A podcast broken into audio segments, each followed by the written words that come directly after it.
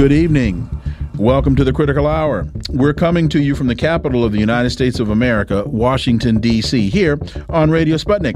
I'm political scientist, author, and nationally syndicated columnist Doctor Wilmer Leon, and I'm joined here by my co-host, political analyst Garland Nixon. Thank you, Wilmer. For the next two hours, we will explore and analyze the salient news stories that are impacting the global village in which we live. TASS reports Russia to sell gas globally in rubles and is targeted for G twenty ouster by U S. Russia will promptly start charging unfriendly countries in rubles for gas supplies, President Vladimir Putin has announced. There are over forty-five unfriendly countries on the list, including the U S and European Union members, as well as Australia, Canada, Singapore, Montenegro, and Switzerland. What does this do to the petrodollar? Well, for insight, let's turn to our first guest. He's an associate professor of economics at the University of Missouri, Kansas City, and former president of the National Economic Association, Doctor Linwood Tauheed. As always, sir, welcome back. Thank you. So experts interviewed by Investia are confident that it is, in fact, the only way to overcome the dominant role of the dollar. The idea of charging unfriendly countries in rubles for Russian gas supplies can be viewed as timely and coherent, according to Professor Yevgeny Smirnov. Your thoughts, Doctor Tauheed? I see this move by President Putin as checkmate. Uh, yes, I, it, I, I I would agree. This is a significant event, and it's not it's not temporary. It's not going to uh, just uh, you know it it uh, the sanctions that, that the U S has put on on Russia uh, with the E U's help uh, comes as a result of, of the invasion of, of Ukraine. But but this is not going to go away. The the, the, the economic effects of what Putin is doing in charging and uh, selling uh, gas in rubles is not going to go away if the war goes away. Now, it is very much in the E U's interest for the war to go away, uh, because if the E U, if E U countries have to buy gas from Russia in rubles, they have to get rubles in order to do that. The only place you can get rubles uh, in any significant amount is from Russia. They're the creator of, of that currency. And so in order for E U countries to get rubles to buy gas, which they desperately need, uh, Germany imports about fifty percent of its gas from Russia, then they have to uh, either go around the country and, and buy up all the rubles that are out there in the world. Uh, I don't know, but I doubt that it's enough to sustain them, or they have to begin selling things to the Russians in order for the Russians to pay in rubles for them to turn those rubles around and buy gas. That essentially breaks the sanctions, but it also uh, it increases the value of the ruble on the world market. Um, you know, part of the, the, the power of the dollar is, you mentioned the term petrodollar, is that uh, oil Uh, purchases around the world is uh, denominated in dollars. Uh, now, when we become a, uh, when when we see a com- competitive currency in the petro ruble, uh, it it also now makes the ruble a a very significant currency in the world. Uh, and and of course, China is also doing its thing in creating uh, uh, oil sales in in in yuan. And so the ruble and the yuan uh, become significant uh, international currencies, um, along with the dollar and the euro. In, in a way, you know, if, when we look at the U S and, you know, when they're smaller nations, traditionally, they, you know, the NATO, Serbia or Libya, they'd simply use military might to enforce their will. And with these sanctions, it appears Russia, having a powerful military and being a nuclear power, they determined, well, our best bet here is to use, make this an economic war. And it seems to me that in this economic war, normally there's only casualties on one side. They're now saying, hey, look, um, Germany's going to be a, the next casualty. But Germany is, you know, has to make a decision. Either they say, yes, we'll pay in rubles, which they can't do, or no, we won't pay in rubles and we won't have any gas, which they can't do. So it's checkmate. Yeah, I, I think uh, this this move has put uh, the E U in a uh, considerably uh, disadvantageous position if they want to stick with the sanctions that are directed by the U S.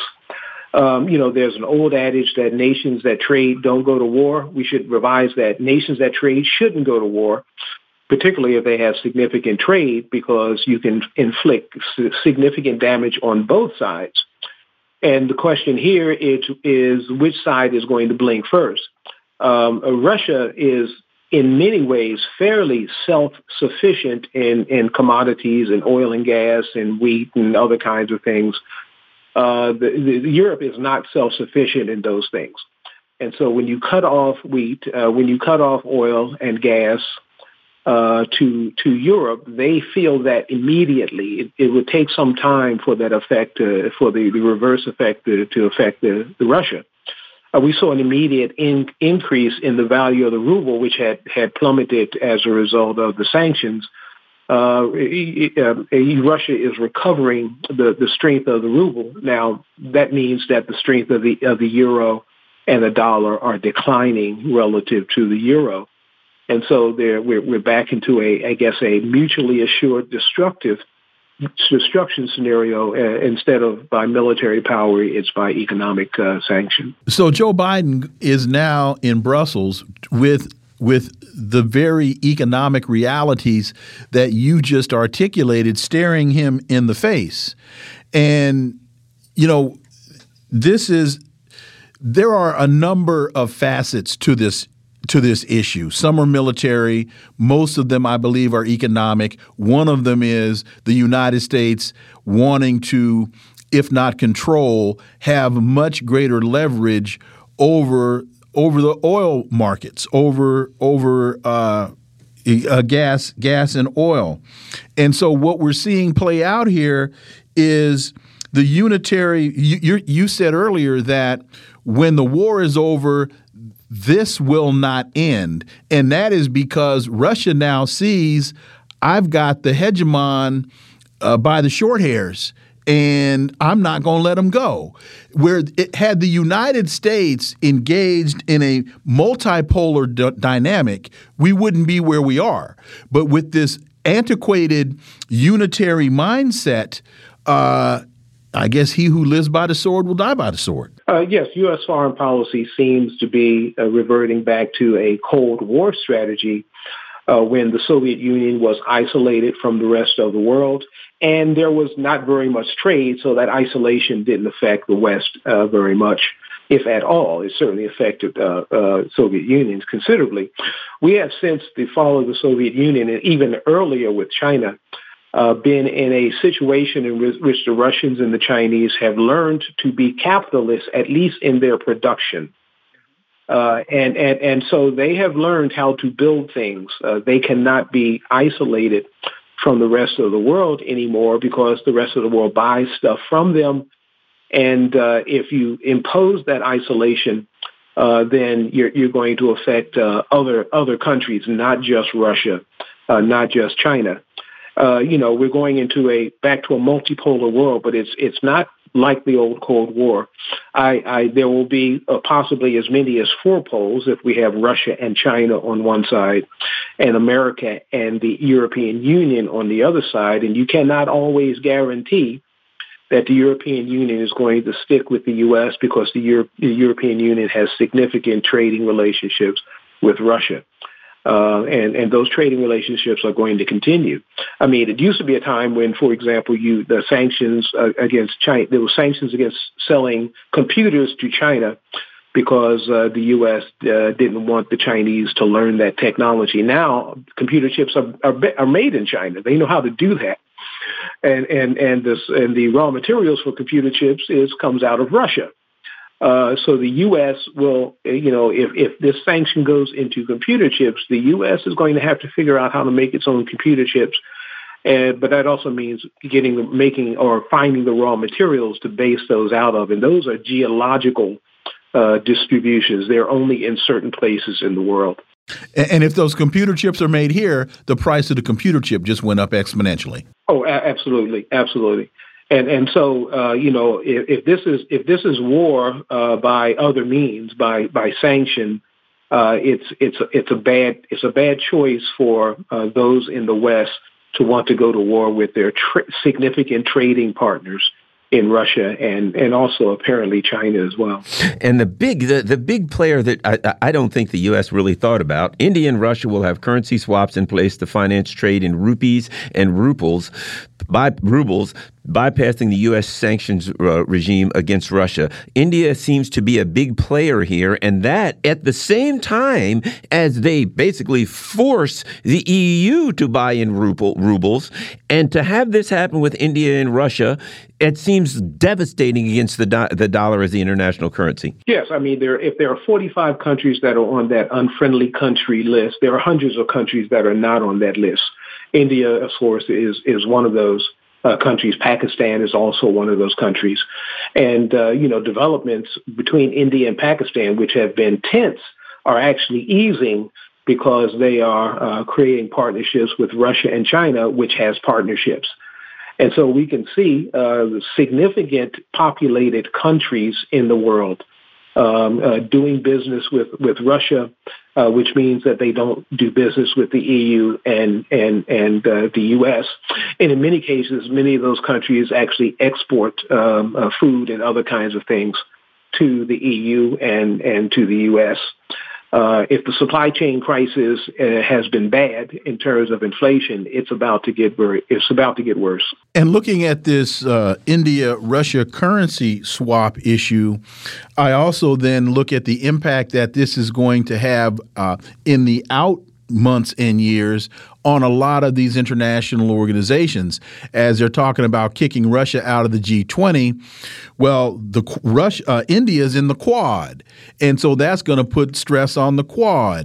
I think the the Russian gas issue is going to put issues going to put stress on the G twenty and the G seven, and we know this could be the beginning of the end of NATO. So we could very well see, after all of this dust settles, uh, that that. The the the the struct the geopolitical structure of the world could change dramatically. Well, you know, it, uh, the the Biden administration's response about the wanting to kick uh, Russia out of the G twenty is really symbolic. The G twenty is is really a voluntary organization, and uh, there, you know, uh, Russia goes into the G twenty because there is significant economic uh, um, uh, um, power. Uh, but but putting them out of the G twenty doesn't do anything more than the than the sanctions have done. It's a it it, it pretends to do something significant, but it really is not significant. Um, I I don't I don't see that that the U S has a significant move to make uh, in response to this. Uh, and what Russia is doing is is uh, working on the weakest link in the U S. Uh, European uh, linkage, which is the Euro- Europe, which is a significant trading partner in, in valuable commodities with, with Russia. Uh, the European Union has to decide, the countries of the European Union have to decide whether they're going to pursue their own economic and national interests, or they're going to continue to allow the U S to, to use them for the U S interests. Um, international business is, is, I think, pushing back on this because even though uh, weapons manufacturers will make a killing in this, it, it actually destroys business. Uh, every other every other industry gets destroyed in this process. Doctor Linwood Tauheed, thank you very much. You know, the United States is is in this with Ukraine till the last Ukrainian dies, and folks in the E U will probably figure the U S is in this till the last German freezes. Uh Doctor Linwood Tauheed, thank you so much. Greatly appreciate it. We look forward to having you back. Thank you. Folks, you're listening to The Critical Hour on Radio Sputnik. I'm Wilmer Leon. I'm joined here by my co-host, Garland Nixon. There's more on the other side. Stay tuned.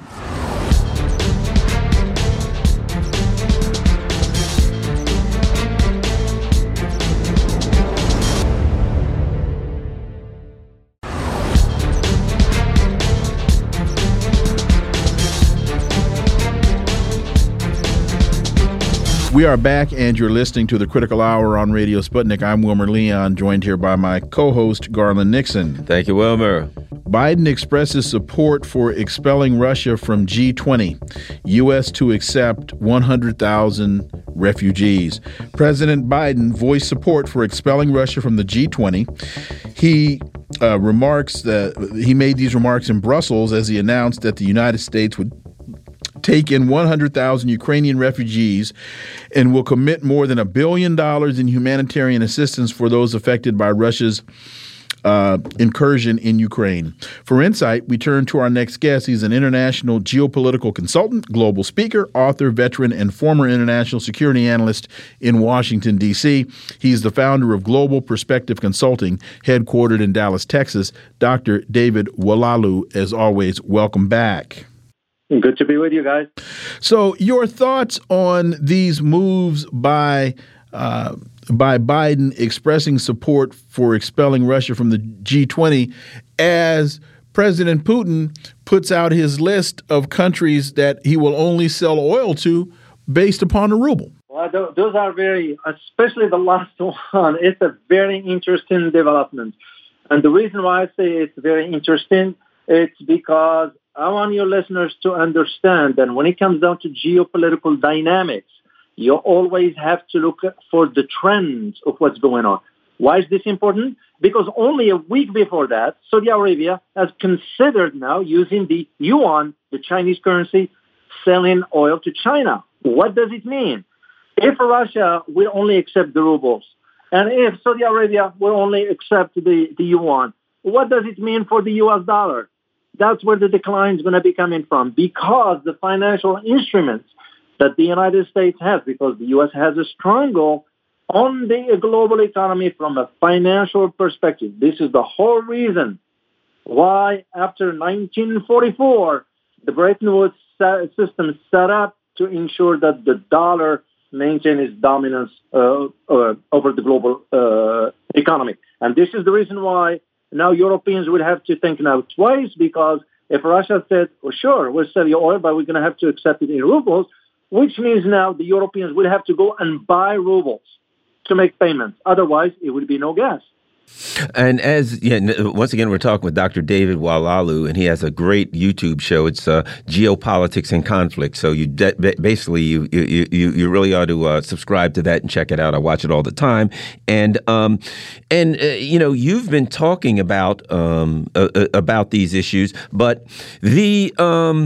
The other thing here is we can talk about the money, or we can talk about the strategy of Russia doing this, in that the U S has, and you've been talking about this, the U S kind of holding their coalition together, and the fact that they're getting some pushback from people in NATO, the NATO countries that are feeling the heat internally, economically, socially, et cetera.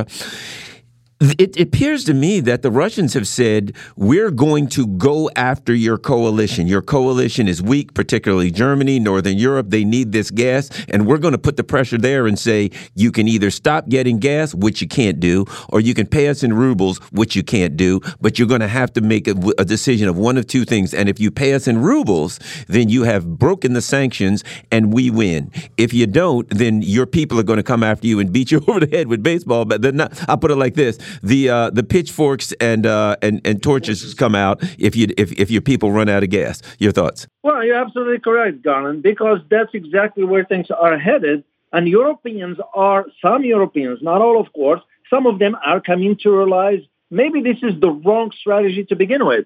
As a matter of fact, uh, British ministers uh, in, in in the U K government have already expressed a growing concern, and the growing concern that they expressed, it wasn't about Russia. It was about the French President Emmanuel Macron and the German Chancellor Olaf Scholz talking to Putin. That tells you right there. You, those are your key European Union players, uh, given their economy, are realizing this is not going the same direction that we ever thought of. And to me personally, and this is my personal opinion, this is the whole reason for why President Biden went to Europe to begin with. It's because they, he is realizing the cracks are expanding within this unity, so-called unity in Europe, because they realize uh, this is not going to work. And for him, by the way, for him, and in President Biden, for him to say that, well, we're going to expel uh, Russia from G twenty, wait a minute. First of all, China just made it clear yesterday that no one member can expel another member, because that is within his own charters. And the president himself, President Putin in this case, did confirm the attendance of G twenty in Indonesia at the end of this year. So what are we talking about? It's just nothing but a bravado. And here is the key to all this, what I would like your listeners to truly grasp, because what the media is saying versus what it is. One thing they need at least to understand is this. Ukraine is going to be the turning point now in the new global system, or, or global order, that is. That means when we talk about moving from unipolar to multipolar, Ukraine is the beginning of it. And to that point, when I look at this from a diplomatic perspective, as as I listen to and watch uh, Wang Yi, the foreign secretary of China, when I listen to and watch uh, the foreign secretary uh, Sergei Lavrov, these are very polished, very adept diplomats. Then you bring somebody like Liz Truss in, the foreign uh, secretary from, from Britain, who doesn't seem to know her geography. Uh, I want to say Lavrov is like seventy-one years old. I mean, he's been in this game a long time. And with Madeleine Albright dying and coming from the uh, Brzezinski school and the, the, the list of acolytes that have been following this Cold War mindset and mentality and current Uh, U S Secretary of State Blinken being another one, uh, it really just seems to be old mindset trying to solve new problems, and they're failing miserably. Well, yeah, because in other words, you need the new tools for the new machine, and the new machine is the new global system. Mm-hmm. Gone that era where the United States used to manage the global order unilaterally. No more. And, and militarily. Militarily as well, because China is developing. Russia now is using some weapons that the Europe. This is why NATO. This is why NATO declared they will not send troops to Ukraine. They know what it means. This is why President Biden is saying no-fly zone. They know what it means. And basically, they are not. Have, they don't have tools. To, because you can't just always resolve your problem through military means. This is where diplomacy comes in. This is where sitting down and... But it looks like the West is not wanting to do this because they want to push this nut. I mean, let's be realistic about what the cause of all this. And I'm going to quote here something that I digged into in my own research and find out that William Burns, who was who was the... Uh, U S ambassador to Russia uh, from two thousand five to two thousand eight. And he wrote in his memoir, and I quote here, he wrote that sitting at the embassy in Moscow in the mid nineties, it seemed to me that NATO expansion was premature at best and needlessly provocative at worst, end of quote. So the idea of we're not even talking about the real cause of why this Ukraine crisis happened to begin with, because the West and NATO is not wanting to say it. Well, say the truth, and let's figure out why Russia's reacting the way it's reacting. Now the tides have turned. The West didn't expect to be dealing with Russia in this way. And they are realizing, oops, maybe we've made a mistake.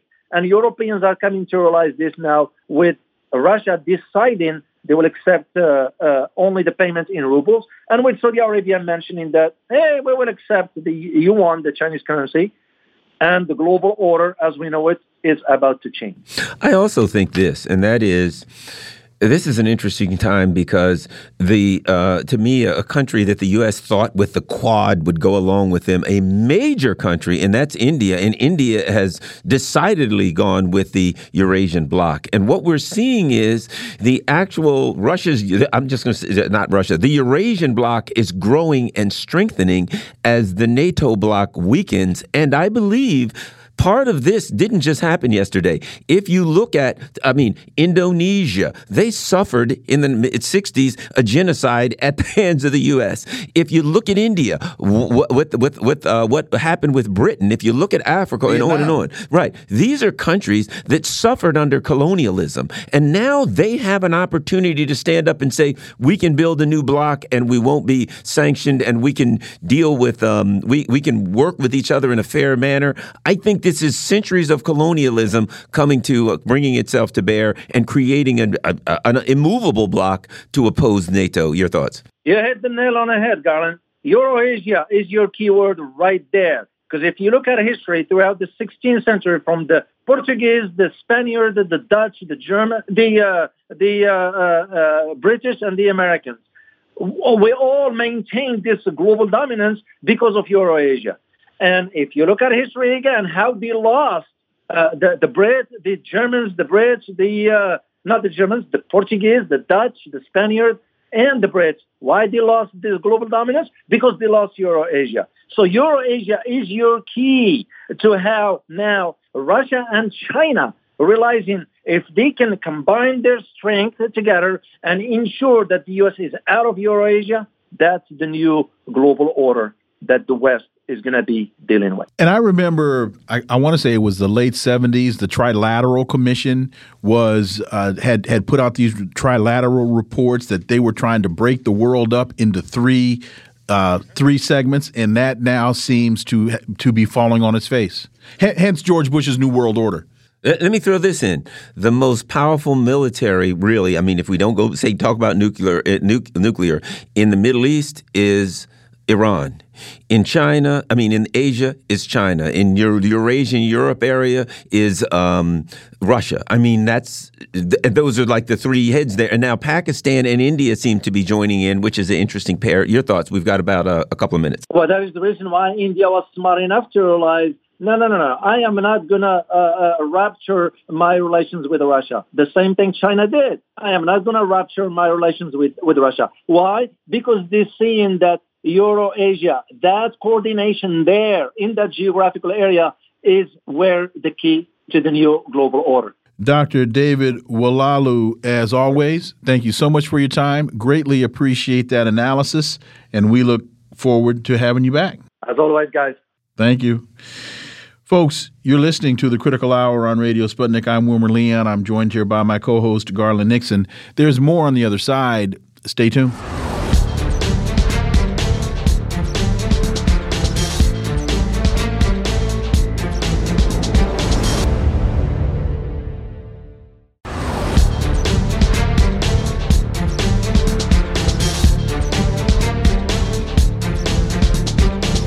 We are back, and you're listening to The Critical Hour on Radio Sputnik. I'm Wilmer Leon, joined here by my co-host, Garland Nixon. Thank you, Wilmer. North Korea, for the first time since twenty seventeen, tested what is suspected to have been an intercontinental ballistic missile, according to South Korean and Japanese officials, raising new alarms about its ability to strike the United States. What does this mean, and why does it matter? Well, for insight, we turn to our next guest. He's a peace activist, writer, and teacher, K J No. As always, K J, welcome back. Thank you. Pleasure to be with you. So your thoughts on this test, uh, it, how concerned should people be, and uh, what does this mean going forward? What signal is North Korea sending? Well, I think North Korea is sending a signal to the incoming South Korean government that they will not tolerate further aggression or threats. Now, just to go back, remember South Korea has elected a new president. His name is Yoon or Yoon Suk-yeol.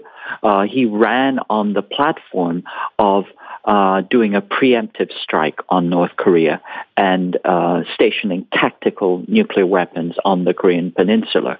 So the North Koreans are preempting, sending a message. And the thing to note is that they haven't done missile tests in quite a while, but they've done about, if I'm not mistaken, uh, about a dozen of them this year. Uh, and this one, in comparison to the uh, I C B M that was launched in two thousand seventeen, traveled two thousand six hundred kilometers altitude and one thousand eighty kilometers uh, uh, uh, distance. And so that's about thirty, thirty-five percent more than the two thousand seventeen I C B M test. And that one was considered to be able to reach Washington, D C. So they're sending a strong message. Please do not mess with us. You know, for many, many years, we have voluntarily abstained from doing any tests. But now that you have just recently raised the threat level, uh, we want to send a counter message to that. What is, um, if, uh, you know, I know uh, North Korea has a small, I believe, uh, they have a, a larger border with China, but I think they also have a small border with Russia. I've seen that recently some uh, articles saying that Russia's uh, relationship has actually been somewhat strengthening with North Korea. What is North Korea's relationship with Russia and China, and how do you see that? Do you see that changing for the good or bad? I mean, you know, stronger, getting stronger or weakening anytime in the future based on what's happening with Ukraine, et cetera? Yes. Uh, North Korea has uh, a very short border, but, um, you know, a, a, an important border with North Korea. It's about seventeen kilometers, about, you know, eleven miles. Uh, and it also has a little bit of a maritime border. But it's a very, very important uh, border. And it's also historically important because Russia uh, and North Korea, or the U S S R and North Korea, have been on very, very close terms for, you know, for most of the period of the existence of the U S S R. And uh, in two thousand thirteen, they actually did go along with uh, U N sanctions against North Korea, and again two thousand sixteen. But now they are, uh, it looks to be like they're, they're Uh, backing down on that. Certainly, North Korea supported Russia. It voted against the United Nations resolution on the Ukraine uh, at the General Assembly. Uh, and so Russia is probably reaching back out to North Korea. There's ample space, ample history, ample relations for them to, uh, you know, strengthen their relations. And Um, a few years back, Kim Jong-un actually made a personal trip uh, to uh, to Russia and met with Putin. This is an Axios story that, that we're discussing, and it says that, as you mentioned, this is North Korea's eleventh missile launch this year. Uh, it, Kim Jong-un imposed a moratorium on I C B M and nuclear tests to pursue diplomacy with former President Trump. That, to me, is a very important statement, showing that diplomacy can work. And not only is it not an accident that this missile launch is taking place after the South Korean elections, but it's also taking place as Joe Biden is in Brussels trying to deal with the Ukrainian issue. And had Joe Biden used diplomacy more than economic warfare, that issue could have been avoided. So to me, this really highlights you stop talking and you start fighting. Exactly, yes.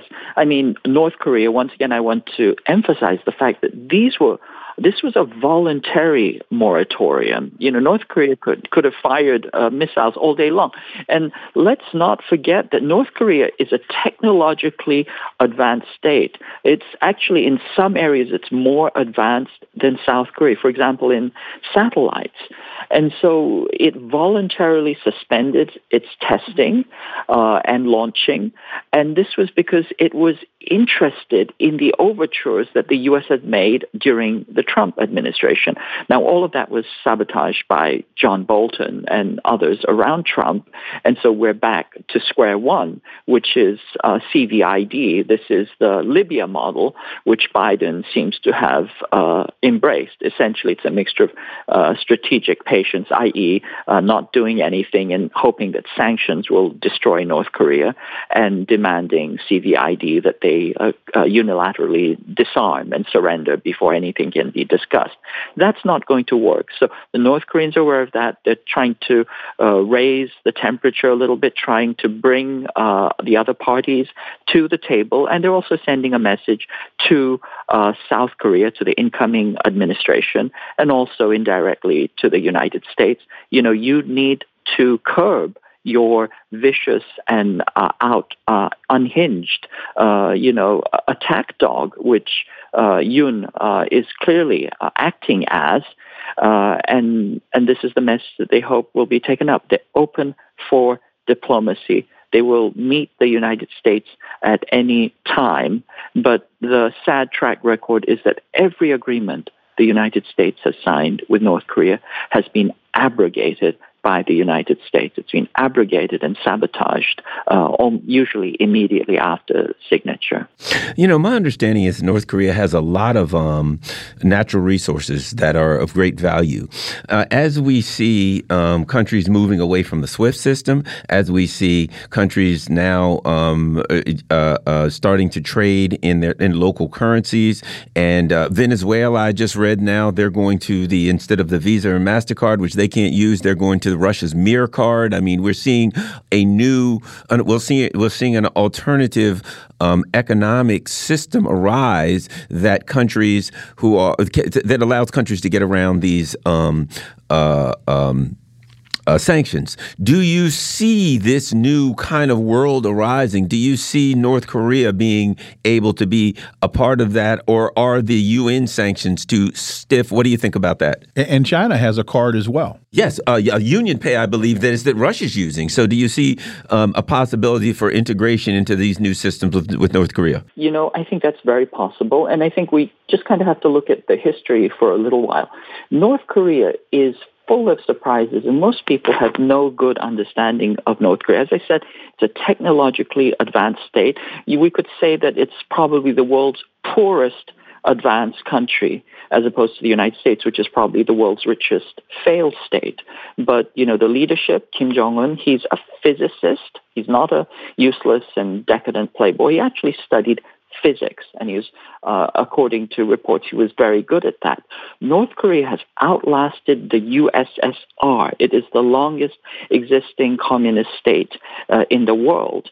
And, you know, without making exaggerations, I would refer to it uh, as the original Wakanda. You know, it's a secret state with powerful secret weapons, and they were actually the first country in the world to recognize the Black Panther Party as the legal representatives of the U S people. And this is the reason why Kathleen Cleaver's uh, daughter is named, has a Korean name. Her name is Choju Young-hee. She gave birth to her daughter in North Korea, and she praised North Korea's, you know, maternity and childcare system, you know, uh, to the skies.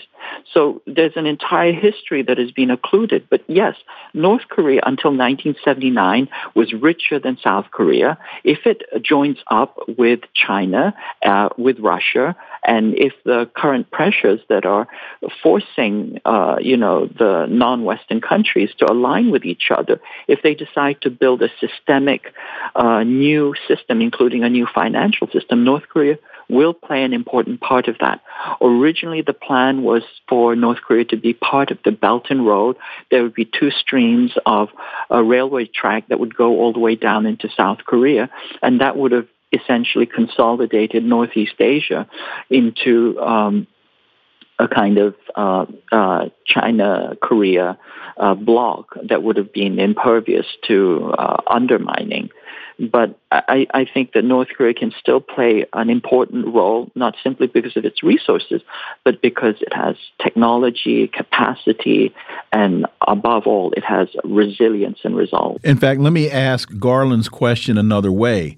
Is what you just articulated why, or one of the reasons why, the United States and other countries uh, are, are so um, opposed to the uh, acceptance of North Korea into the geopolitical landscape? Because of their technological advancement, we don't want competition in the market. That's possible. I mean, North Korea is, uh, as I said, to, you know, to clarify, it is more advanced than South Korea, for example, in satellite technology. Mm-hmm. Uh, it's not a, a, across the board a technological power. No, but, but see, you're saying that you're saying that if you can, if you are advanced in satellites, you can damn sure make cars. And if you, you can, can do make, it with no money, you can make televisions. If you had some money. yeah, if you, yeah. If you if if you can make if you're advanced in satellite technology, you can make televisions, you can make radios, and you can make computers. Yes, and they do. They make their own computers. They make their own cell phones. They have their own internet. You know, they're not a, a failed backward state. So yes, absolutely. If North Korea allies, it has uh, industrial capacity, technological capacity, a very very good educational system, and natural resources. Resources. Natural resources, absolutely.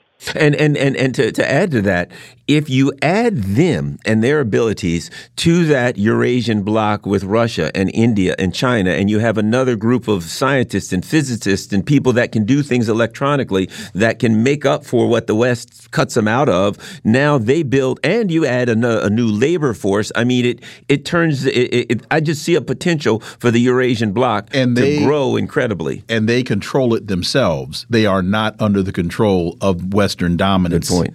And economics. We got about one that's minute. A, that's a rogue. That's a rogue element you can't control. Yes, exactly. I mean, this is what the U S refers to as the two plus three formulation. These are what they see as the official enemies of the U S-led capitalist order. Uh, the two are Russia and China. These are the revisionist powers. And then you have uh, what they call the three. These are the three minor threats, but they uh, consist of Iran, North Korea, and, you know, non-state actors. But this is how the U S envisions the world as threats, existential threats to the U S order. And yes, if they collaborate and coordinate, which the U S is actually accelerating through its measures, then it will pose a direct threat to the U S-led order. K J No, as always, thank you so much for your time. We really appreciate that analysis, and we look forward to having you back. You're welcome. Always a pleasure. Folks, you're listening to The Critical Hour on Radio Sputnik. I'm Wilmer Leon, joined here by my co-host, Garland Nixon. There's more on the other side. Stay tuned.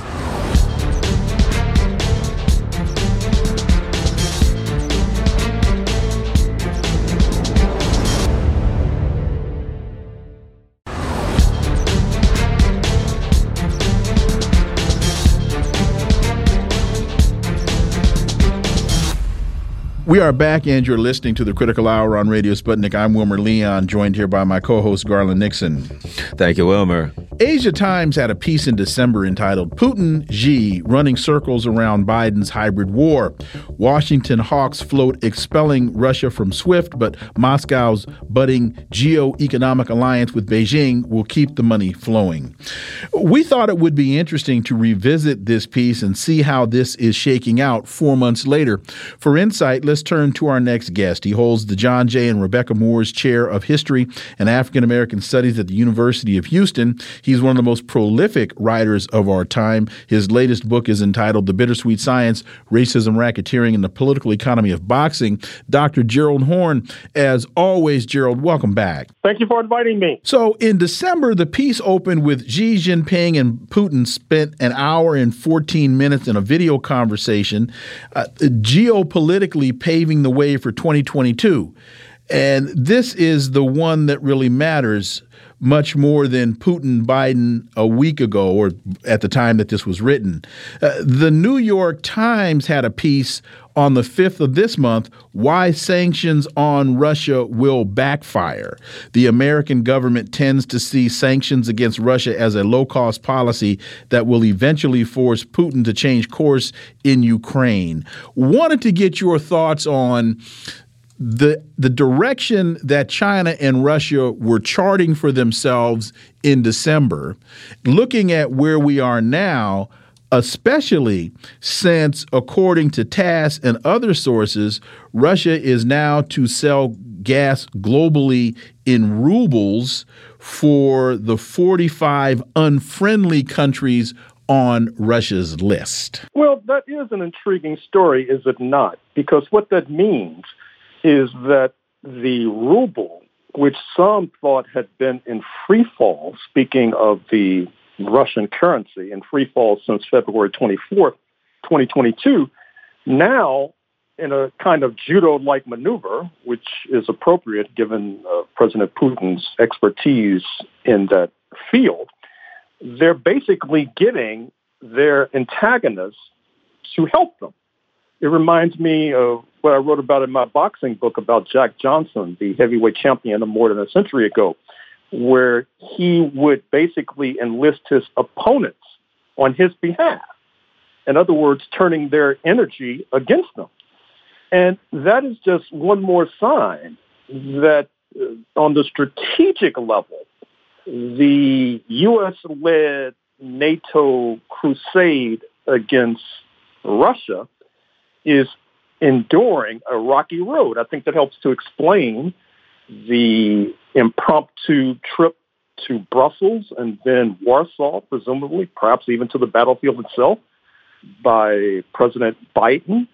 Interestingly enough, uh, just a day or two ago, the New York Times raised questions about this trip, pointing out that usually when you bring the U S president to a summit such as this one, you have him basically there to preside over a pre-cooked agenda. But that is not the case with regard to Brussels, and some observers might think that it's indicative of the fact uh, that the U S-led crusade is not going as smoothly as some pundits would have us believe.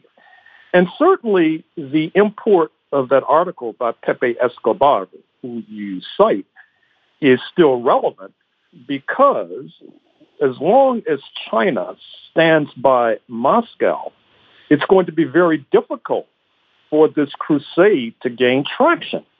And in that regard, let me point you to another article in the Asia Times that just appeared a day or so ago by a former Indian diplomat who writes regularly for that site, who points out something that many of our listeners, I'm sure, already know, uh, which is that the only uh, full-throated endorsement uh, for sanctions against Moscow are coming from the North Atlantic countries themselves, that is to say, those who are leading the crusade.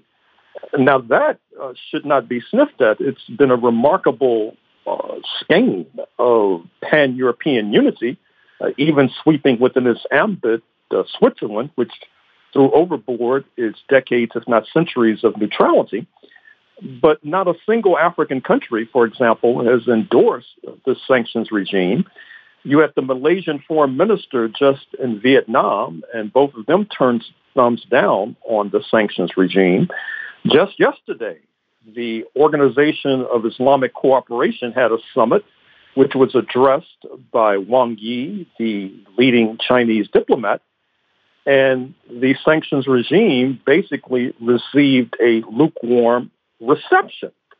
And that is indicative of the fact that uh, in South Asia in particular, particularly the giant that is India, uh, they too are standing by Moscow. And I'm, I'm sure your audience knows about the fact that India is buying Russian energy on the cheap, which Washington has turned its back on, and that the trade will take place with regard to the Indian rupee and the Russian ruble. Uh, this is further evidence of this uh, stampede towards de-dollarization, which along with the ascendancy of China and the rearming of Germany might be the most important aspects of this entire escapade. However, there are some further hurdles to surmount. Uh, in the Wall Street Journal today, the disgraced former British Prime Minister David Cameron, whom you may recall, ushered in the debacle that is Brexit by holding the referendum that ultimately led to the election of the clown prince himself, Boris Johnson, is beating the drum with regard to the G twenty meeting, the group of twenty meeting of the twenty most significant uh, economies uh, that has supplanted the G seven, which was the North Atlantic bloc plus Japan. They're meeting in Bali, Indonesia, in a few months. Mister Cameron is calling for a boycott of that meeting if uh, the president of Russia shows up. Uh, that'll be an early test with regard to this trend that I've just outlined. Uh, certainly, you can expect the North Atlantic countries uh, to turn their back on the Bali G twenty summit if President Putin arrives. But it'll be interesting to see how Nigeria and Saudi Arabia and China and India and South Africa uh, react. Now, Indonesia has already said that it's not on board with regard to the boycotting of their own summit. And there is another disturbing tendency, uh, which also reflects the ratcheting up of tensions.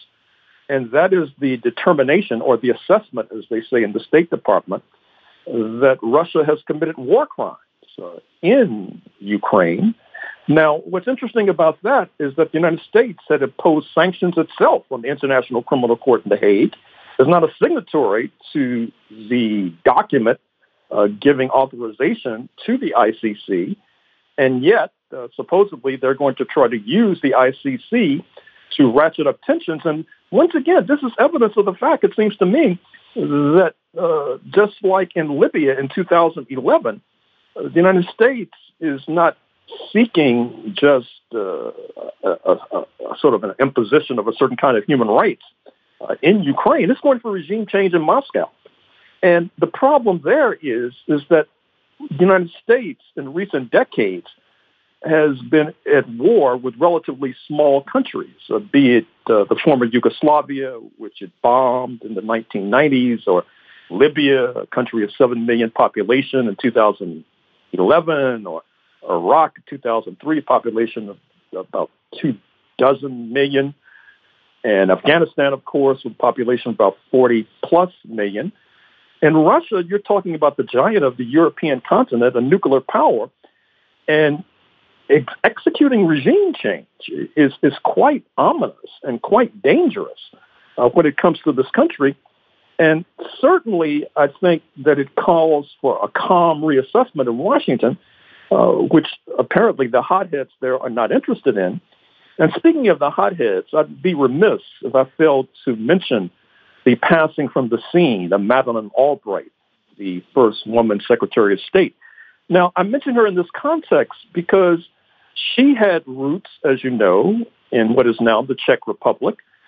And there has been this remarkable tendency of Washington and the State Department to rely upon these immigrants from Eastern Europe, be it Zbigniew Brzezinski of Poland and Henry Kissinger of Germany, to execute what oftentimes turns into a Russophobic uh, foreign policy.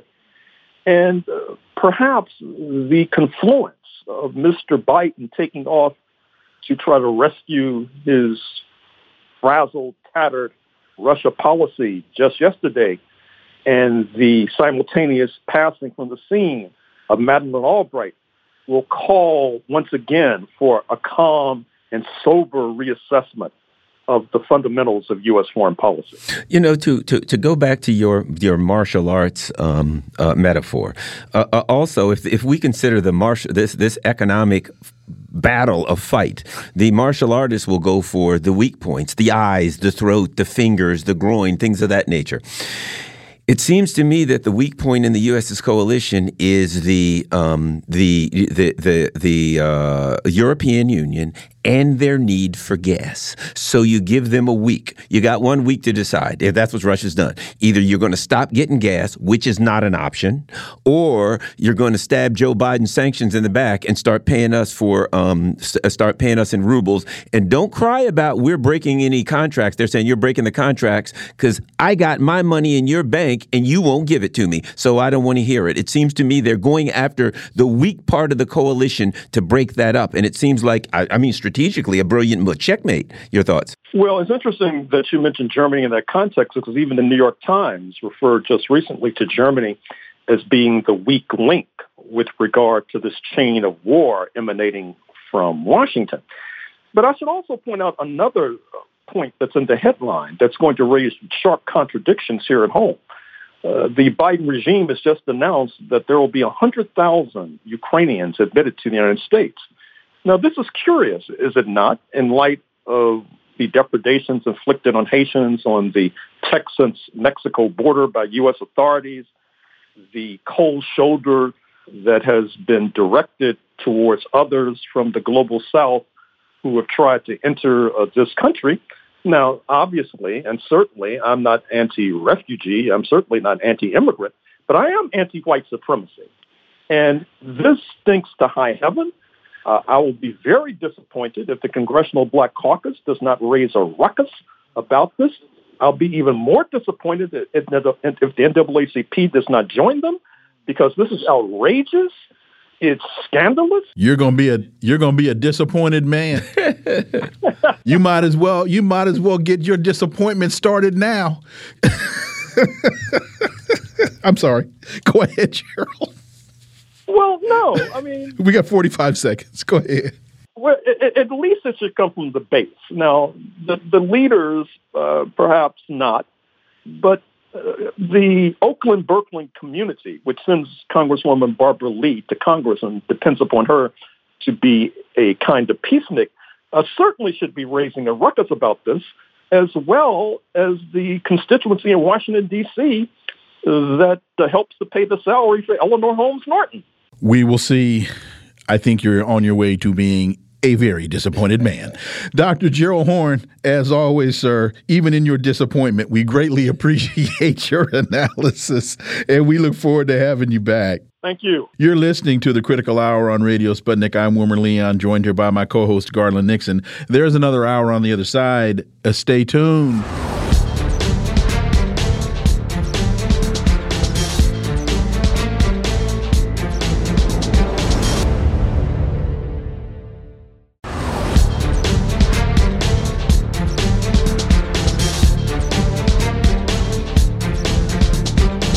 We are back, and you're listening to The Critical Hour on Radio Sputnik. I'm Wilmer Leon, joined here by my co-host, Garland Nixon. Thank you, Wilmer. There are a few breaking stories in the Middle East. Syrian deputy foreign minister says Syria is not neutral and is siding with Russia in the Ukraine conflict, while Israel's foreign minister says that Israel is afraid that Russia will shoot down Israeli jets flying over Syria.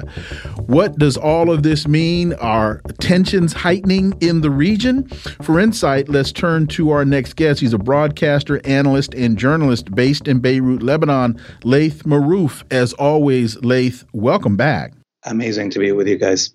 So let's go ahead and, and start with um, the deputy foreign minister saying that Syria is not neutral in this conflict. That, on, uh, that does not surprise me, but it's interesting that now that line is being drawn and being drawn now, particularly as Joe Biden is in Brussels. Oh, yeah. And uh, he didn't only say that they're not neutral in Ukraine. He said that they are siding with Russia fully in their battle against the uh, NATO and the United States, because these countries harmed Syria and because Russian and Uh, Syrian soldiers' blood was mixed in the battlefield uh, in that uh, war in Syria. So it's a clear announcement of affinity and understanding of the broader lines uh, that are playing out in this uh, war in Ukraine and its uh, immediate uh, connection to uh, the situation in Syria. And of course, the ambassador of Russia, a few hours after the statement by uh, the deputy foreign minister of Syria, the ambassador of Russia in Damascus uh, came out and spoke specifically about the uh, reoccurring Israeli attacks on Syria and uh, said that uh, they are watching closely, that the uh, attacks by Israel are basically poking at them to have a response that will open the door for the Americans and their allies to have military um, activities in Syria. So basically, what he hinted to is that Israel is trying to drag Russia into a confrontation in Syria in order to uh, have the Americans uh, view Syria as an engagement uh, for the battle against Russia.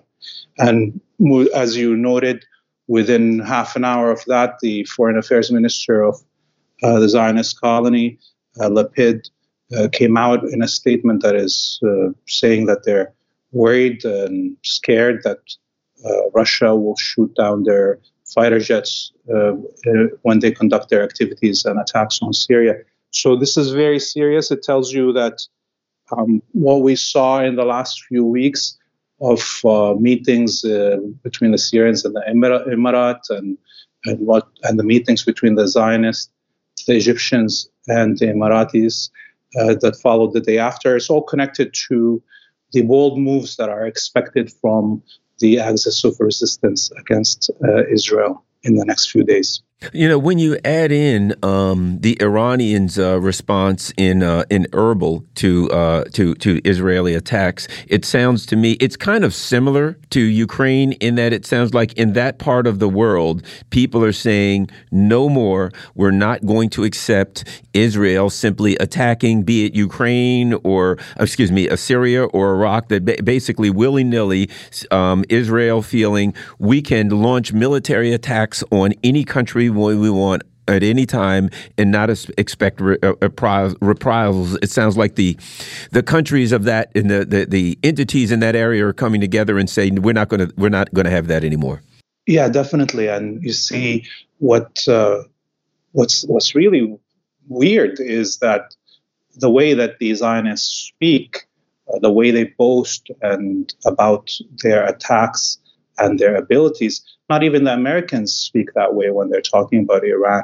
So it's uh, very soon now, somebody is going to have to teach the Zionists a lesson that's going to put them in their place. They cannot act as if they are a superpower, uh, specifically right now with the huge developments that we saw in the region, in the axis of resistance uh, with the leadership of Iran and the proliferation of the technology of um, drones and guided missiles. That this it's a checkmate already. It's in the next uh, few weeks and the next few years. It's just about the Zionists realizing that the end of the colony is is nigh and uh, figuring out how they're going to pack up. Israel is saying that they're concerned that Russia will shoot down some of their jet fighters as they Uh, engage in their sorties over Syria, well then stop flying over Syria, stop invading the Syrian sovereign airspace,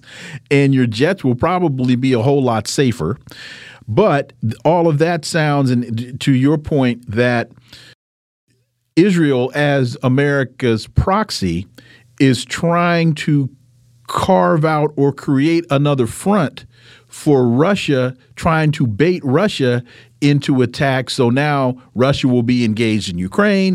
Russia will be engaged over Syria. Uh, the United States really seems to be hell-bent on a pro- on proxy conflicts with Russia. If I could give another possibility, I'll throw another possibility only for this reason. Israel has very good relations with Israel, with, with Russia, and they have refused to go along with the sanctions, and they have strong connections to Russia in a lot of ways. What if this? Israel doesn't want to say embarrassingly to their population, hey, you know what, we got to stop because, you know, the local, maybe Syria or Iran or whatever, we don't want to deal with the reprisals. So it's easier for them to say, yeah, we don't want to get that shot down by Russia, rather than get embarrassed and say, well, we don't want to do. You know, th- those are all just on another possibility, Laith. Only because they have very positive relationships yeah. with Russia. So, Laith, solve the problem. Solve the riddle. Yeah, no, you see, look, uh, uh, Syria is a, a unique battlefield. It is the only place in the world right now where the American and Russian are both on the same territory, uh, fully armed, and it's a living conflict zone. So up until now, even though it's clear that the Syrian um, military could retake all of the northeast uh, because it's uh, just, you know, plains that are with with not much topography to defend it, that would mean confrontation with the Americans. And, uh, of course, then the calculation comes with Russia that it tells the Syrian military, do not attack right now. We need to figure out an ex- you know, an exit for the American troops without a confrontation. So what in the situation that the Israelis drag somehow the Russians into a confrontation with them, then this will give an excuse to the Americans, even though that the Syrian military is not attacking the Americans directly, to engage the Syrian military. So uh, what does this mean? I think the statement from the Foreign Affairs Minister of the Zionist colony is an exaggeration because they're trying to drag Russia into the battle. What we will see as a response in the next few days is an attack by the Syrian military and the Iranian military on uh, Zionist uh, positions, not the Russians. The Russians will not engage. And And what does this mean? That means that the uh, Israelis will be put in a situation where they have to engage only the Syrian military and the Iranian military, which they cannot do. They need the Americans in the battle. So this is why the uh, Russian um, ambassador was pointing to the trap that the Israelis were attempting right now to do. Podcaster Richard Medhurst has a piece that uh, I'll entitle "No Permanent Friends, No Permanent Enemies, Just Permanent Interests," or, as Henry Kissinger said, "To be an enemy of America can be dangerous, to, but to be a friend is fatal." And he he's an, analyzing a speech given by Syrian President Assad, and this is the premise of his speech. He, he's focusing on why the U S is backing Nazis in Ukraine and the U S has backed al-Qaeda in Syria. Uh, Laith Marouf. Yeah, definitely. Many in the West, I think, live in this fantasy that they were the good guys in World War Two, that they actually fought the Nazis, when in reality it was the Soviets that fought the Nazis and sacrificed twenty-seven million of their people to to end the fascism. And the Americans and NATO and the West absorbed the Nazis after the war and continued to um, you know, act exactly like the Nazis in Africa, in Latin America, in Asia, with the genocides and the the, the wars against the decolonization stage. It was that nothing ended for the world in terms of Nazism, only the pretending inside the West that they got rid of Nazism. And now, uh, you know, we're back to that open support for Nazism. And remember, between those two Uh, events of shunning Nazism and re um, absor- you know, platforming it in the West was the creation of the myth that the Holocaust was a unique uh, genocide, that it stands out of history. So never mind the millions that, hundreds of millions that died in Africa and the Americas and Asia uh, under the boots of, of Western colonialism, and that the uh, you know Zionism is, which is Jewish white supremacy and colonialism, is the answer to that, justifying that, and we saw what happened in Palestine, and now after making this uh, fake reality, and it's Uh, revealed to us back again that NATO is basically replacing both the German and the Japanese empires, uh, and fascism is as if World War Two never ended. And I think what's going on here, because I'm seeing more so than ever the coverage on of, of of the issue of Nazis, I mean, at least on social media and in alternative media, this is exposing that the U S government, and, you know, a lot of Americans are aghast to find this out, that the U S government will choose any friend, no matter how evil, to um to to to, to achieve. Right. Exactly. Uh, your thoughts. We got about a minute. Oh, yeah. Oh, yeah. And I mean, there's really it's it's they're not choosing something that is unfamiliar to them. What happened to the indigenous people? What happened to the African diaspora inside the United States? What happened to the, the, the Americas, the Filipinos? The list is endless. Mm-hmm. It's not that, uh, it, uh, you know, fascism is actually, you know, capitalism. That's what it is, an imperialism in the name of Western supremacy. And we see it being displayed right now with all the Ukrainian refugees um, stories, uh, how they're treated differently. I mean, uh, everything is in the open. Laith Marouf, as always, thank you so much for your time. We really appreciate that analysis, and we look forward to having you back. You have a great evening. Thank you. Folks, you're listening to The Critical Hour on Radio Sputnik. I'm Wilmer Leon. I'm joined here by my co-host, Garland Nixon. There's more on the other side. Stay tuned.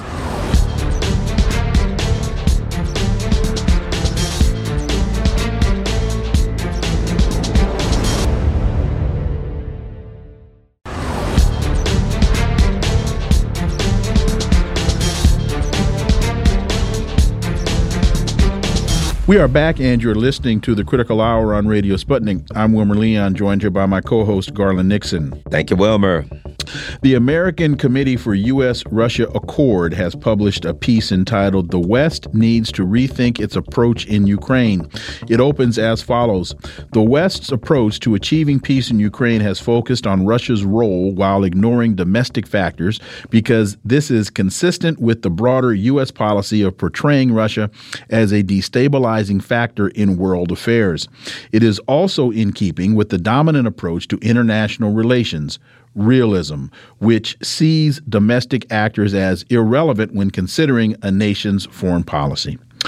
For insight into this, let's turn to our next guest. He's a professor of political science at the University of Rhode Island, specializing in Ukraine and Russia, and the author of this piece. Professor Nikolai Petro, welcome back. Uh, nice to be back with you.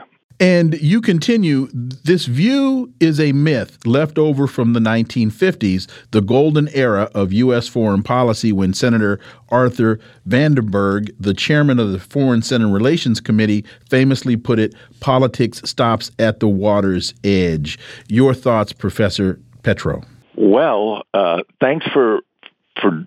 dredging up this piece because it uh, it was published in in, in happier days uh, in May uh, of last year when I was actually in Ukraine writing this and thinking about uh, uh, these things. So, um, well, uh, in a nutshell, uh, unfortunately, my suggestions to move toward some sort of um, joint uh, resolution of uh, Ukraine that would involve really rethinking uh, all of our approach to uh, the security of Europe uh, since the end of the Cold War um, wasn't uh, met with a great A deal of interest, and as a result, I think we have the situation that uh, we are seeing today. Uh, there was a long interview that um, the foreign minister of Russia, Sergei Lavrov, gave quite recently, and uh, he points out that uh, how important actually not Ukraine is in this, but Uh, actually, uh, the attitude of the West to what he deemed, uh, who, what he calls uh, Russian security concerns, and how these have been systematically ignored. And um, I think if we had paid attention to those at an earlier time and really thought in different terms about Russia, about how to include it in a mutual security arrangement that would have been acceptable to all, well, none of this would have happened. So let me ask you this.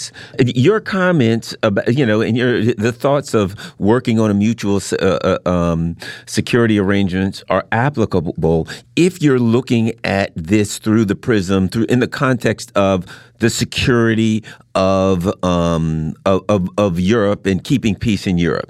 But if you're looking at through at through the context, and Joe Biden made a, a statement the other day where he said there's a new world order that must be led by the United States.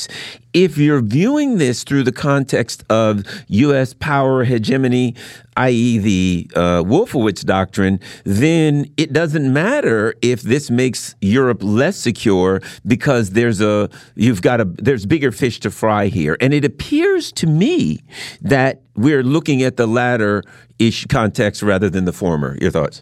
No, it does matter. It does matter to the United States because we cannot rule the world by ourselves. We need, uh, at the very least, uh, the um, acknowledgement, or let's say the, the, the willingness of uh, Europeans to follow us. Um, and even that, I think, is problematic these days. But we have the, the bigger picture that we have to be concerned about is that the world of potential allies for an American-led global order, or, or as we call it, a, a rules-based order, is rapidly shrinking. I was reading um, some comments by uh, Indian ambassador uh, Bhadra Kumar, uh, who says, who points out that not a single uh, African or major uh, Asian uh, country has um, in uh, has joined with the U S policy on sanctions. Um, now, that's not an endorsement. They're not endorsing the Russian invasion, but they're looking at this as a regional conflict. They don't want to get involved, and they do blame the United States for adding fuel to the fire of this conflict and prolonging it. They see it as a way to uh, undermine Russia, one of the world's largest uh, economies. And they say, well, if Russia can be made to fold under this pressure, then there's nothing to stop the United States and its allies from doing the same thing to us. You said, in following on Garland's point, if the U S had looked at this through a different prism, we would be in a different place. With the passing of Madeleine Albright, a Brzezinski acolyte, Hillary Clinton, an Albright acolyte, I want to say Barack Obama was discovered by Brzezinski at Columbia. When we look at the State Department and U S policy, particularly as it relates to Russia, it is dominated by Russophobes. So uh, your thoughts there, and we can't look at this through a different prism because of the biases that are permeating American policy. Yes, I I concur with everything you've said. And I wrote a piece on that very issue called Are We Reading Russia Right?, which was published by the Fletcher Forum in twenty eighteen. But this is not... Uh, there's there's no simple solution to this problem. It's a it's it's my fault. It's the problem of, of professors, uh, people like us, who haven't uh, done really enough to broaden the views of uh, the people that we train, and the people we train become diplomats and journalists and writers and and people in all walks of life. And we haven't been able to teach really compassion for for those whom we disagree with. We we tend to compartmentalize uh, people uh, peoples who disagree with us as as foreigners and aliens, and and not to reach out and see all the things that uh, that connect us and that bind us. And in a I hate to put it in this, these simplistic terms, but in a shrinking world with uh, in which we are, in fact, uh, interdependent. If these sanctions show us anything uh, that we're we're trying to use to to turn the Russian economy into rubble, um, they will show us how interconnected we are as a world. And at some point, we have to say, uh, okay, given that we're all linked uh, at the hip, Um, do we really all want to drown, or do we all want to, to swim? let me let me push back a bit on your blaming professors such as yourself and myself, because I think you would agree with this. The the, the landscape in academia for progressive thought is shrinking dramatically. And it's because of people like, I can't remember her name, Dick Cheney's wife and her little crew of of of assassins that have been going from college to college, getting professors fired for being too liberal. I remember teaching at Howard during the uh, U S invasion of Iraq and having people standing outside of my classroom door taking notes on my lectures as I was trying to explain to my students why this was not a good idea. So uh, it, it's very hard to to uh, to hold that ground. I hear you, and and I certainly sympathize, but I do blame uh, professors more than other groups in society. And I'll tell you why. Because we are a protected caste. I now I'm talking about uh, you're talking about tenured professors tenured like professors. Right. I'm talking about people like myself, which is not everybody in academia, but who has um, someone like myself who has a senior position, who is tenured, who who has the. We, we are in a rare position mm-hmm. to tell people what we think, and I think, therefore, unlike any other group in American society, and I've never said this publicly be- before. I've only complained to my colleagues about this, but uh, I think we do have an obligation to to stand up and speak our minds, whatever that opinion may be, uh, not to foist it on people, but if asked, to tell the the honest truth, mm-hmm. uh, because we are the only ones in American society who can do so from a rel- a position of relative security. I will ask you this, um, and it's a big piece, a bit bit of news, and that is in that the, the U S, you know, if it was a small country, they used military might. In this instance, there it, there appears to be an information war, but more importantly, an economic battle here, and uh, the Russians just made what I think a, a, a powerful uh, move in demanding that Germany pay for their gas in rubles or get no gas, and they gave them one week to make the decision. What are your thoughts on that and how that affects this?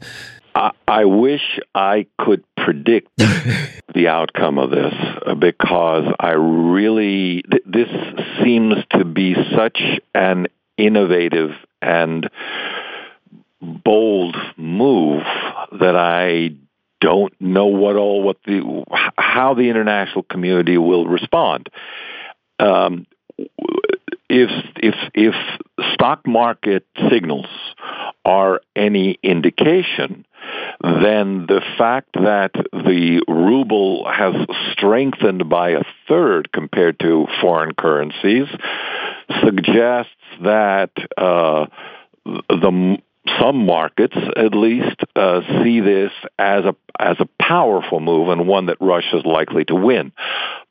But I I can't predict because I'm too ignorant of, of global economics on that matter. You know, they, they put them in a in a catch twenty-two situation. If they say no, which they can't, they run out of gas and electricity and everything, and they go back to the Stone Ages. If they say yes, which they can't, then they completely undermine the sanctions and they end that and, and they destroy the the, the whole uh, sanctions regime.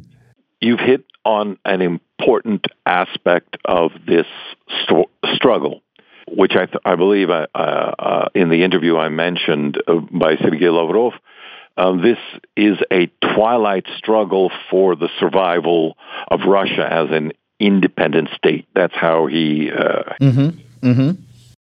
In this struggle, um, we uh, the, Russia is fighting against the West um Uh, through uh, presumably this proxy war, as, as Lavrov sees it, in Ukraine. The more direct attacks are in the economic sphere, which is why Russia seeks to win this battle as well.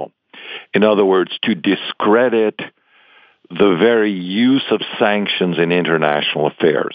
It, it's become a routine Uh, instrument of U S foreign policy, uh, reluctantly used by other nations. But it can only be used with impunity by people who don't suffer the consequences. As soon as Russia or any other country decides to make those consequences felt, well, we ha- we were, we will begin to have economic casualties, and those economic casualties will eventually be human casualties, and we'll begin to feel the effects of this economic war as a real war.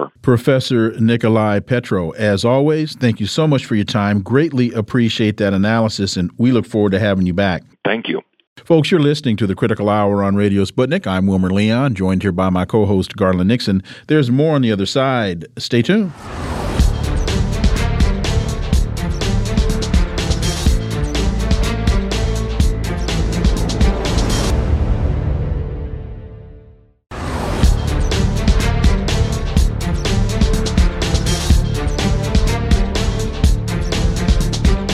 We are back, and you're listening to the Critical Hour on Radio Sputnik. I'm Wilmer Leon, joined here by my co-host, Garland Nixon. Thank you, Wilmer. There's an interesting piece in Consortium News entitled, U K was worried Assange would mar its media freedom event. Worried about a backlash over Julian Assange during its lavish twenty nineteen media freedom event, emails show the Foreign Office in Britain monitored activity online, developed lines to take, and warned we should be ready, reports Jim McAvoy. For insight into this, we turn to our next guest. He's a writer at the polemicist dot net and Counterpunch. He's the author of The Battle of Ukraine and the War It's Part of, Jim Kavanaugh. As always, Jim, welcome back. Thanks for having me. So in uh, July of twenty nineteen, the U K co-hosted a global conference for, of all things, media freedom, a first-of-its-kind event where fifty countries gathered to form a media freedom coalition costing two point four million pounds. The event was hailed as a major milestone in the U K government's campaign to protect journalists doing their job. The hosting of a media freedom event within miles of Belmarsh Prison in southeast London, where Julian Assange is being and was then illegally detained, was seen as a public relations problem. Jim Kavanaugh, this now being exposed just adds to the intrigue. Yeah, you know, I'm glad we're covering this. You know, Julian Assange got married yesterday to his uh, to Stella Maris in a ceremony where they wouldn't even allow a photographer to take a wedding picture. They wouldn't allow uh, witnesses and friends to attend. And uh, it was it this. situation with Julian Assange, it's easy to put this on the back burner because, you know, imminent war is something that kind of clouds, uh, crowds other things out, but it's very important and it's part of the same thing, the control over information, control over what we can know and how we get into wars. So it's important to keep our minds on this and not to forget it. And, you know, seeing a story about this t- th- three years ago, which I wasn't, I don't know if I was aware of it when it happened, but, you know, and the idea that they think this could be a problem. Of course, it's a problem. You're going to have a media freedom event with about pr- promoting your support of media freedom around the world and try and avoid the issue of Julian Assange. You know, as one of the people here said uh, uh, from Reporters Without Borders, you know, this is this is a truth that no communication strategy can make go away. Now, the problem of Julian Assange isn't a public relations problem. It's a substantive problem of the Western governments, British government, as a poodle of the American government, crushing a, a reporter who has done nothing but published true data about American war crimes, essentially, and American war, uh, uh, war making. So this is something in the present context we should be continuing to think about. And Julian Assange was just denied the right of further appeal in Britain. So it's up to the British foreign minister now whether he's going to be sent back to the United States. He probably will be. This is very embarrassing in a context, you know, they don't talk about this. They don't talk about what happens to the thousands of reporters who've been killed in Ukraine over the past eight years. You know, that's disappeared. So this is, again, a part of the strategy of, of information control and narrative control that, you know, has been going on for ten years with Julian Assange. You know, the other thing I think, and, and I, I take something positive of, of, of Assange, you, you know, even though it's as, as terrible as is what's happening to him. You know, online the last four weeks, um, kind of seeing what's happening on social media and, and the various, um, you know, YouTubes and Rumbles and Locals and all of those, I see a building, and it's fast, of the of information, of pushback against the narrative, of getting true information out. I see it's growing. It's not, and I mean exponentially. At first, there was little, and everybody was buying into the, you know, put your blue and yellow ribbon on and cheer for more war. But I see a huge audience of people who are hungry and thirsty for um, truth and information and pushback against the mainstream narrative. And I say it's Julian Assange and people like him that created this doubt in the mainstream narratives and an understanding that people needed to Um, to, to, to, to be able to look for more information and that they could get it if they look. So even though they've captured Julian Assange right now and he's fighting for his freedom, I think his kind of legacy has created what we have today, and I think it's very good. Your thoughts? Well, I think you're right. What, what, you know, what they're afraid of is not just Julian Assange, but the platform he created. He used you know, the technology for the progressive ends that everybody wanted it to be used for. We now can have an independent source of information. We can give an outlet for whistleblowers to confidently provide information that we wouldn't know otherwise. His whole thing, you know, wars are based on, li- on lies, and the truth can prevent wars. That's a very good slogan, and it's true. So what we have now is that's why they're, you know, the the the, the prosecution and persecution of Assange is one moment and one node in an offensive against using and opening the uh, the, uh, the the the spout of information that the network, that the internet provided and social media provided, but. And they're closing, they're trying to close that down, and they have been for the past couple of years. But then other things open up. You know, Rumble's op- Rumble opens up instead of YouTube. You have Telegram channel, which has all the alternative channels on it now. It just becomes, it just, you, but they are making it harder. They're making people work harder to get to the information. And, you know, that's the best they can do, but it's something that's, that they can do, and it is important.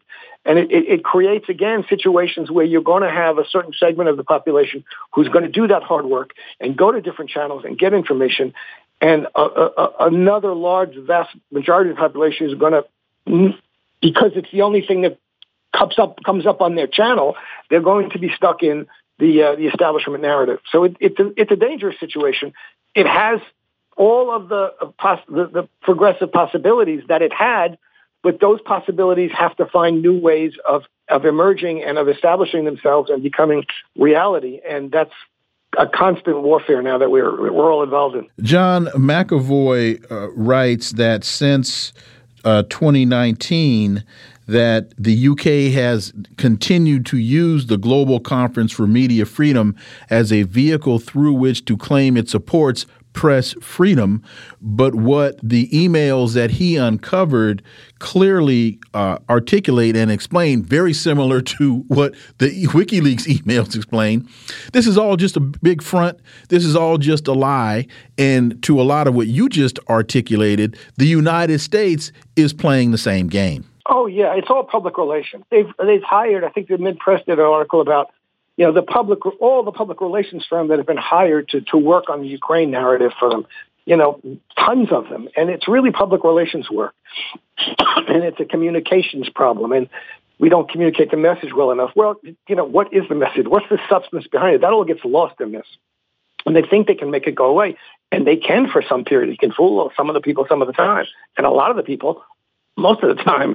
So that's that's the problem. But, yeah, it is a, a, it, they, they the accurate and relevant information and and dispassionate, serious, not necessarily neutral, but good, fair analysis has given way to public relations and and and, and the shallowest kind of narrative, comic book narrative constructions.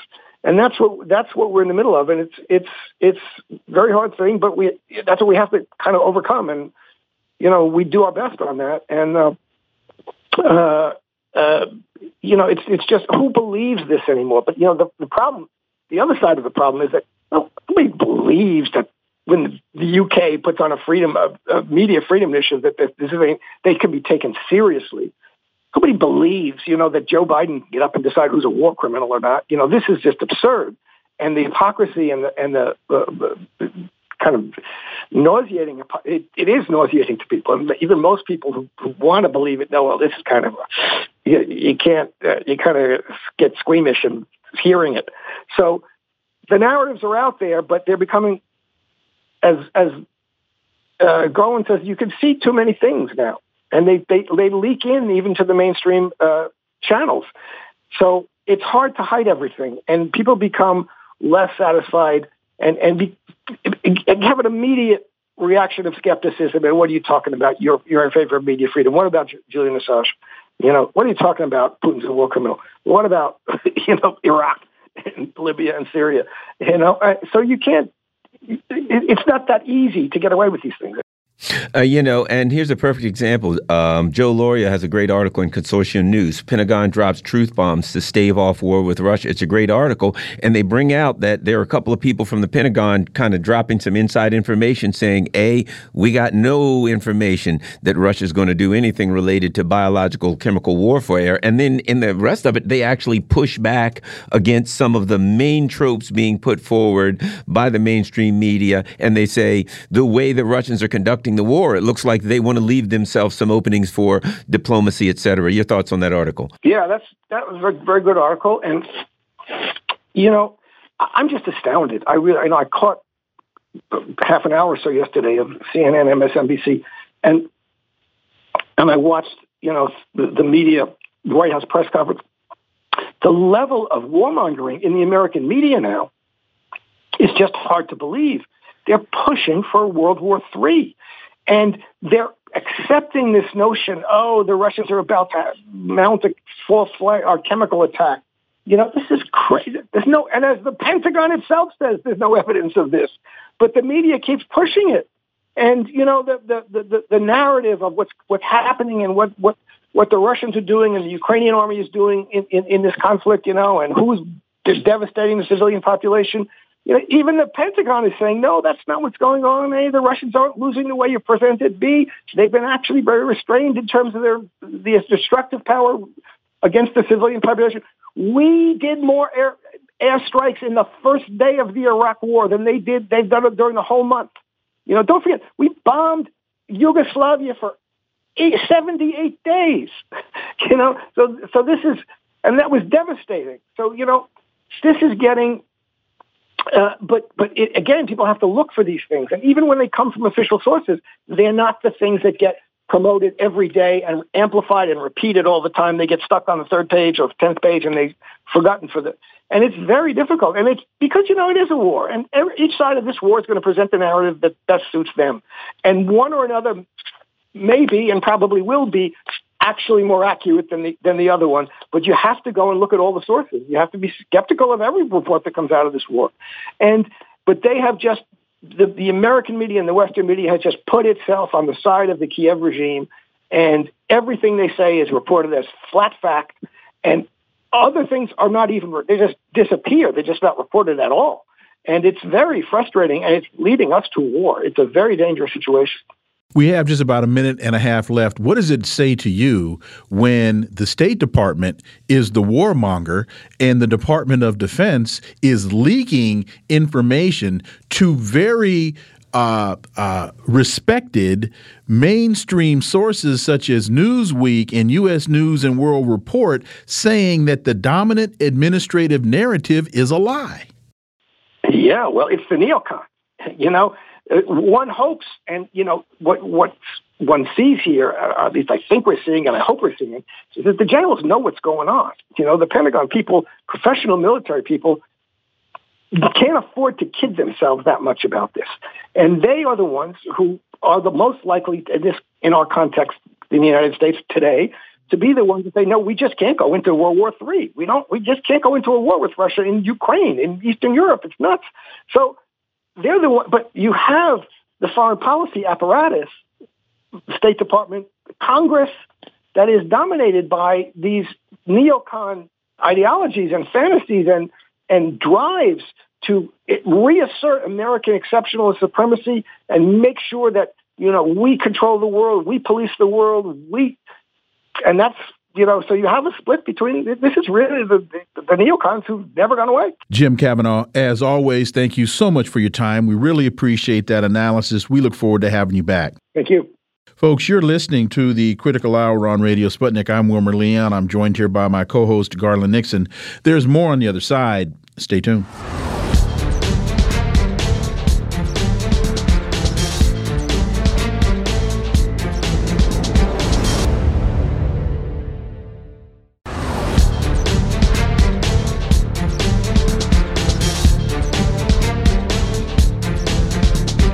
We are back, and you're listening to the Critical Hour on Radio Sputnik. I'm Wilmer Leon, joined here by my co-host, Garland Nixon. Thank you, Wilmer. Boston dot com has a piece, Supreme Court hearings bring culture wars tears. It's not just Supreme Court nominee Judge Ketanji Brown Jackson who's being scrutinized. Senators are also being watched at this milestone moment in history, considering the first African-American woman for the high court. What does all of this say, and what does it really reflect and say about us? For insight, we turn to our next guest. She's a professor emerita of law at Thomas Jefferson School of Law in San Diego, California.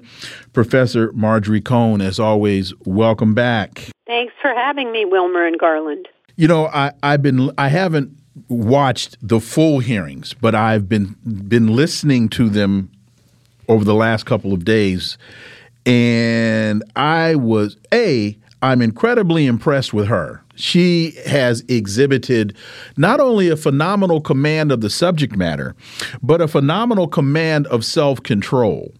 And uh, what one of the things that jumps out at me is the set, the the Republican senators did not seem to get the message. You're not going to rattle her. You're really only making yourselves look bad. Um, and in doing so, that really says to me, America has not made the progress that a lot of Americans like to think that it has. You know, I don't think these senators, the Republican senators, think they're they're making themselves look bad. Um, it's she's in all likelihood going to get confirmed. All the Democrats will vote for her, and probably the Republicans, Susan Collins and Lisa Murkowski, who voted for her a year ago for the Court of Appeals. But I think what these Republicans are doing in their vitriolic and I would argue racist attacks on her um, is to try to peel off a couple of Democrats from supporting her, uh, Joe Manchin and uh, Kirsten Sinema, and Um, I don't know that they'll be successful in doing that, but I think they also have another agenda. Those of them who are running for re-election, they're speaking to their base with these right-wing and in some instances QAnon talking points.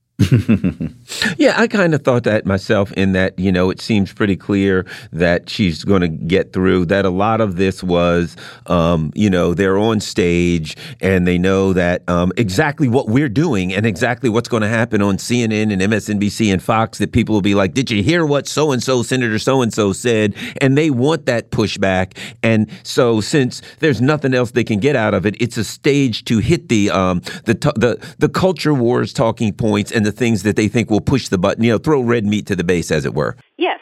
Um, the the big, uh, I guess, the main topic that they harped on um, was started by a tweet from Josh Hawley, which was picked up by the QAnon conspiracy theorists who think that Democrats are pedophiles, and that is trying to paint Judge Jackson as soft on crime, looking at some of the sentences she gave for people who received or uh, or watched child pornography. And Josh Hawley had his chart, which showed the guidelines, the sentencing guidelines, which is a range, and then what the prosecutor asked for, and then Judge Jackson's sentence, which was lower than those two things. Now, um, that did not take into account the fact that the sentencing guidelines are really out of date, and uh, she should know because Judge Jackson was on the Sentencing Commission. She was vice chair of the Federal Sentencing Commission. Um, the guidelines for child pornography crimes were written before the Internet, before you could, uh, with one click, see thousands of images. And so they really are out of date, and she was uh, trying to tailor her sentences to the individual case and the individual defendant. In addition, um, the Supreme Court in the Booker case, and she mentioned this, um, said that these guidelines are no longer mandatory. They have to be considered, but they are not mandatory.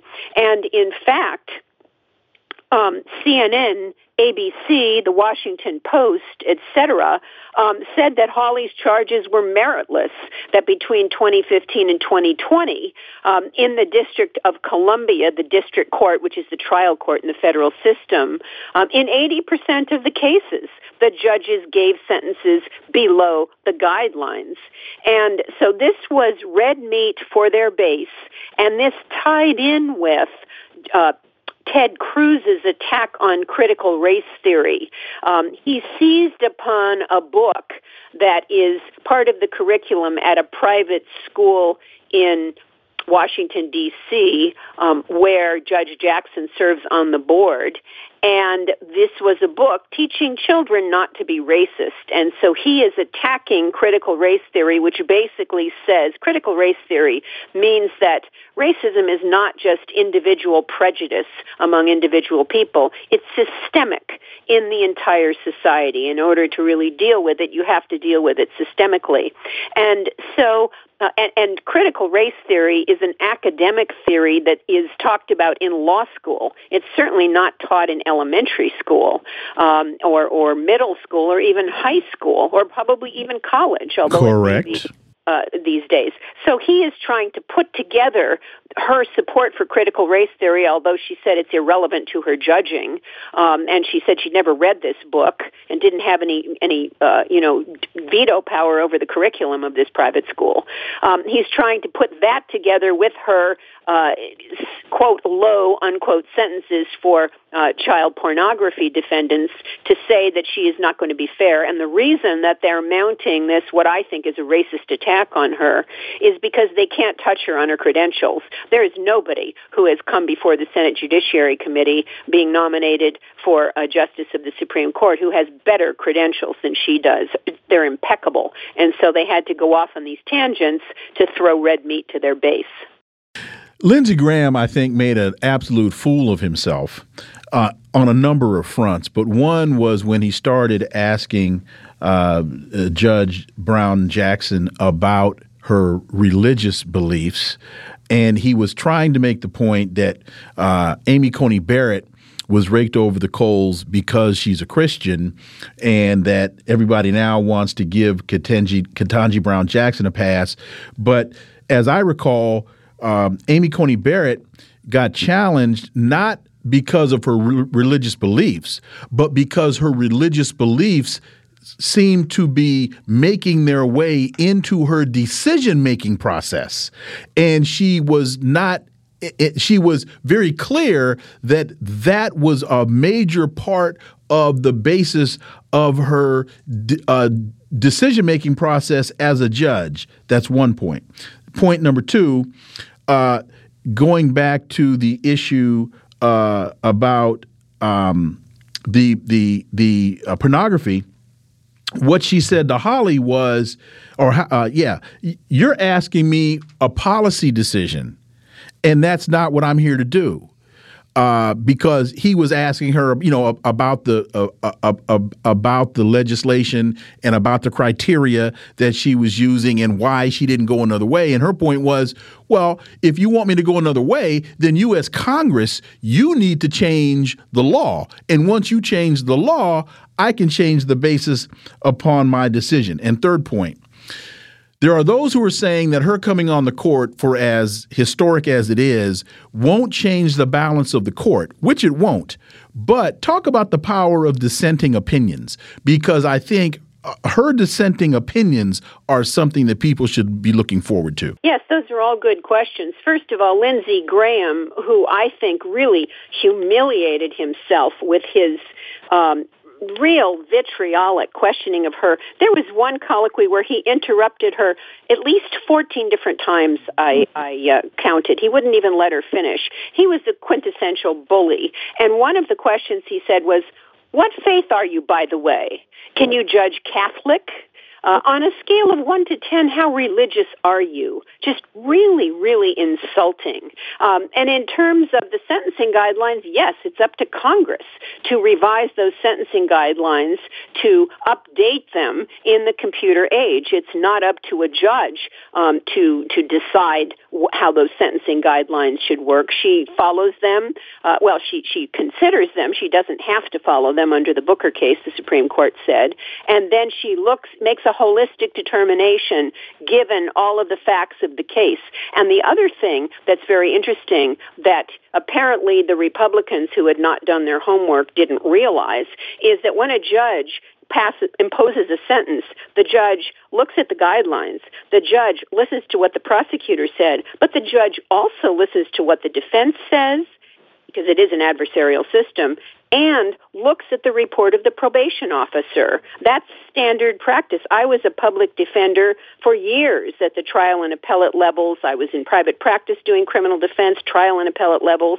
And by and large, most of the time, the judge would adopt the report of the probation officer, which, whose recommendation may be very different than the prosecutor's or the guidelines, because that is kind of the fact fact-finding arm of the court, the probation report. Um, now, there was some dust-up about whether uh, the Republicans had access to these uh, probation reports, and a lot of that material is confidential, but um, they they should have done their homework, and they didn't. And your third point, um, it's not going to change the balance of the court because it will still be six to three with the right-wing Republicans in the majority, although Roberts kind of goes both ways at times because he's concerned about the legitimacy of the Roberts court and wants to appear fair. But dissents often become majorities uh, in the future when the balance of the court changes. Moreover, I think, from what I can tell, that Judge Jackson is every bit as progressive as Sonia Sotomayor, who also, by the way, happens to be the other woman of color on the court, and comes from, she, she's the only other judge who has trial court experience, and she comes from working class roots. And I think that the two of them will make a very powerful alliance. So it's not just a question of counting votes. There's one other thing that I want to mention, and that is uh, most of the Republican senators didn't harp on abortion because they are confident that since they have packed the court, they talked about court packing, the court has been packed with right-wingers, uh, including by stealing Merrick Garland's seat from Barack Obama, um, that the court is likely to overrule Roe v. Wade in the Massachusetts case, the Dobbs case, uh, by June in this term.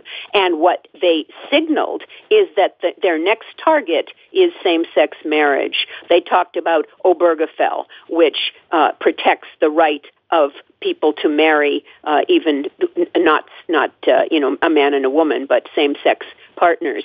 And I think that that's the next battle we're going to see. They're going to go after same-sex marriage. They talked about um, unenumerated rights in the Constitution, uh, you know, that are not actually named in the Constitution. Obergefell found a right to same-sex marriage. The right to abortion is also unenumerated. There are other ones: the right to marriage, the right to um, you know interracial marriage, the right for parents, the right to privacy. the right to privacy, and that's really what the basis of liberty as well, but liberty and privacy, um, the Supreme Court cobbled together to come up with a constitutional right to abortion. Professor Marjorie Cohn, as always, thank you so much for your time. Greatly appreciate that analysis, and we look forward to having you back. Thank you so much. Folks, you've been listening to The Critical Hour here on Radio Sputnik. Thank you for allowing our voices into your space. On behalf of myself and my co-host, Garland Nixon, we hope you were informed and enlightened, and we look forward to talking with you all right here tomorrow on Radio Sputnik. Be safe. Peace and blessings. We're out.